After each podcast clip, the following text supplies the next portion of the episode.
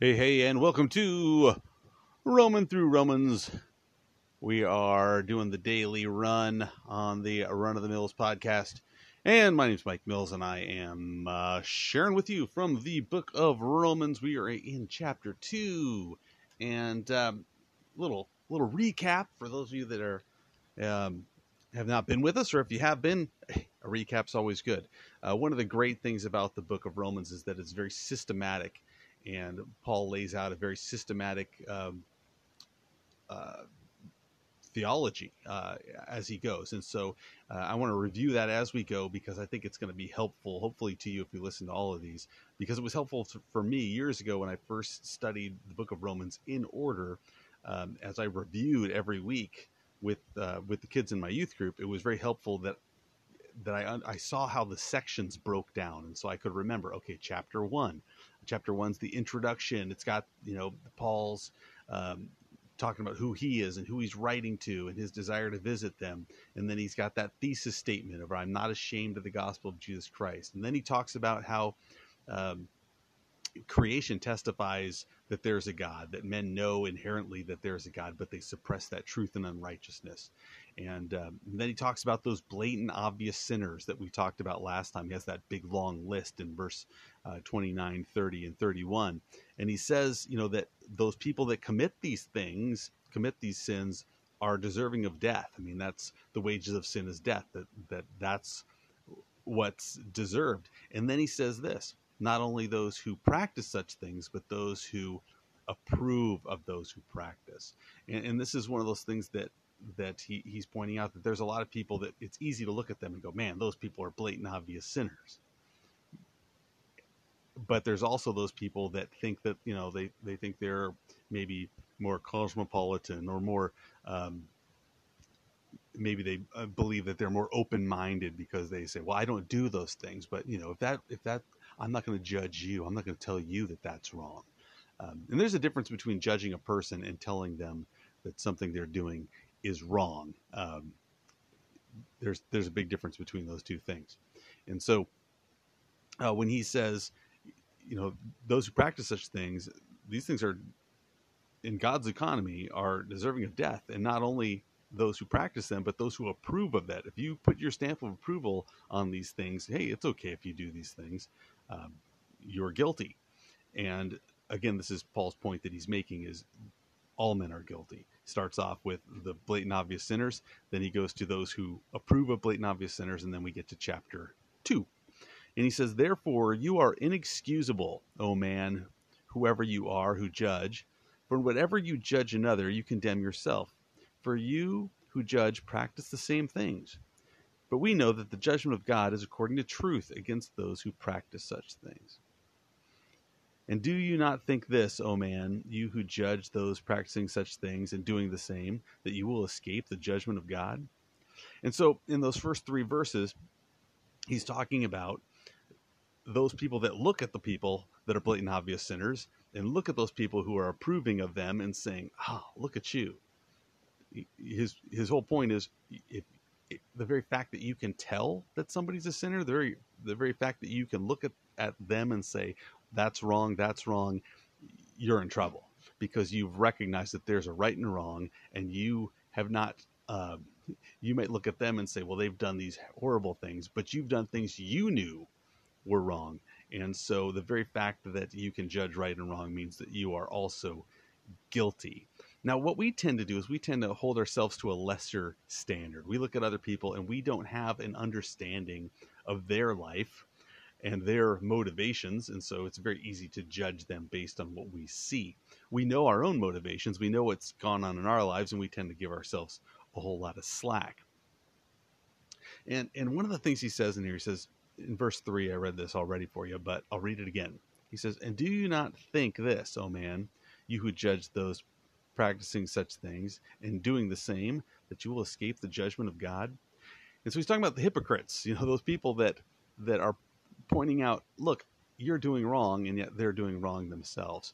And, and hypocrisy is one of those things that is oftentimes brought up. People say, "Oh, there's the church is full of hypocrites." The church is full of hypocrites, which may may be true. You know, there there are a lot of Christians that preach one thing and do another thing. They they're the word uh, hypocrite comes from uh, hypocrites, which means mask wearer, and it's the idea of putting on a show. Um, you're not what you really claim to be. Um, what the outside is not what does not match the inside. But here's the thing about about hypocrites and about those people that accuse people of being hypocrites. Hypocrites are those who do the opposite of what they say or not practicing what they preach, right? Okay, so if a Christian is a hypocrite, that says something about them. All right, so if I'm a hypocrite, that says something about me. So if I say to you, you shouldn't live this way, this is wrong, this is wrong, this is wrong, whatever, and I'm doing wrong as well, you might look at me and go, you're a hypocrite. Now that says something about me. But here's the thing does that excuse you? The fact that you point out my hypocrisy, does that excuse you? And we do this all the time. Uh, people, you know, my kids do this. Um, I've seen plenty of people do this. When you point out something that they're doing wrong, they'll point out something someone else is doing wrong and they'll say, "Well, you did this," or "Well, you did that," and, and they may point out my hypocrisy. They may say, "Well, you say this and you do that. You know, you do the same thing." Well, does that mean that they're now innocent? No, my my hypocrisy might say something about me, but it doesn't get the guilty party off the hook. You know, the fact that that if, if what I say if, if I say something that is biblical and true and yet I don't live according to it, I'm guilty. But if I point out to you that this is biblical and true, and you look at me and go, well, you don't follow that, that doesn't excuse you from being responsible for what is also true. And, you know, and that's kind of the point in reverse of, of what Paul's saying here. You know, do you think, oh man, you who judge those practicing such things and doing the same, that you will escape the judgment of God? You know, you might look at somebody else and say, oh, they're worse than me, but that doesn't get you off you know, my, my favorite example is always if you get pulled over by the police and the police say, hey, we, we clocked you going 65 and a 40, and you look at him and say, well, I'm not Hitler. That's true, you're not Hitler, but it doesn't get you off. You know, just because you didn't do as bad of things, you're still guilty. You might say, well, that guy, you know, why are you pulling me over? I'm only 25 miles per hour, 25 miles per hour over the speed limit. I've seen people going way faster. Well, you still broke the law. You're still guilty. Just because you're comparing yourself to others doesn't get you off. The righteous standard is not what other people do. The righteous standard is Jesus Christ. So, anyway, Paul again laying out that everyone is guilty. There's the blatant obvious sinners. There's those who approve of blatant obvious sin that that try to wipe it out or uh, you know what's right for you is right for you. I'm not gonna you know, push my morality on you, or I'm gonna you know what you do is cool, whatever. And and then there's those again those that uh, that are self-righteous. So that's the this is the the third group of people is the self-righteous, those who look at themselves and say, "Well, I'm good. I'm a good person." Um, the very fact that you say that you're a good person means you know that there is good and there is evil, and you know you know you haven't always done good. Um, you may say, "Well, I've done more good than evil." Again, and we know this. This is not how justice works. You again, you you're speeding. You're going 25 miles per hour over the speed limit. The police pull you over. They tell you, "Oh, we pulled you over for going 65 and a 40," and you say, "Well, the rest of the day I was following the speed limit. I stopped at every other. I stopped at a stop sign. I stopped at a red light. That that doesn't that doing following the law, keeping the law in those points doesn't uh, wipe out the laws that you broke. You're not excused because of the good you've done. That's not how.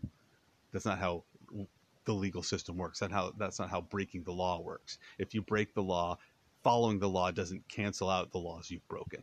It doesn't work that way in in uh, in the human government. It doesn't work that way in God's economy either. So hopefully hopefully uh, you're not being a hypocrite and uh, hopefully at this point you already realize that you're guilty and you're not going to have to keep being uh, keep being convinced of it. But paul's going to go on. He's going to talk about some other groups of people that um, excuse themselves from guilt. And again paul's whole point all men are in need, need of salvation. And so he's pointing out all the different types of people that uh, have all their different excuses for why they might not need to be saved.